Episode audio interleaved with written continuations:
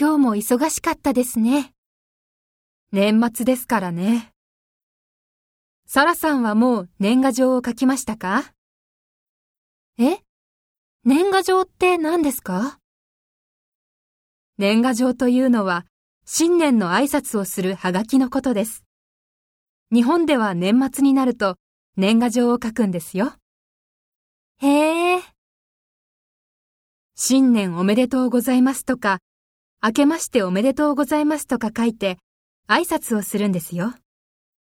そうですか。私も書いてみます。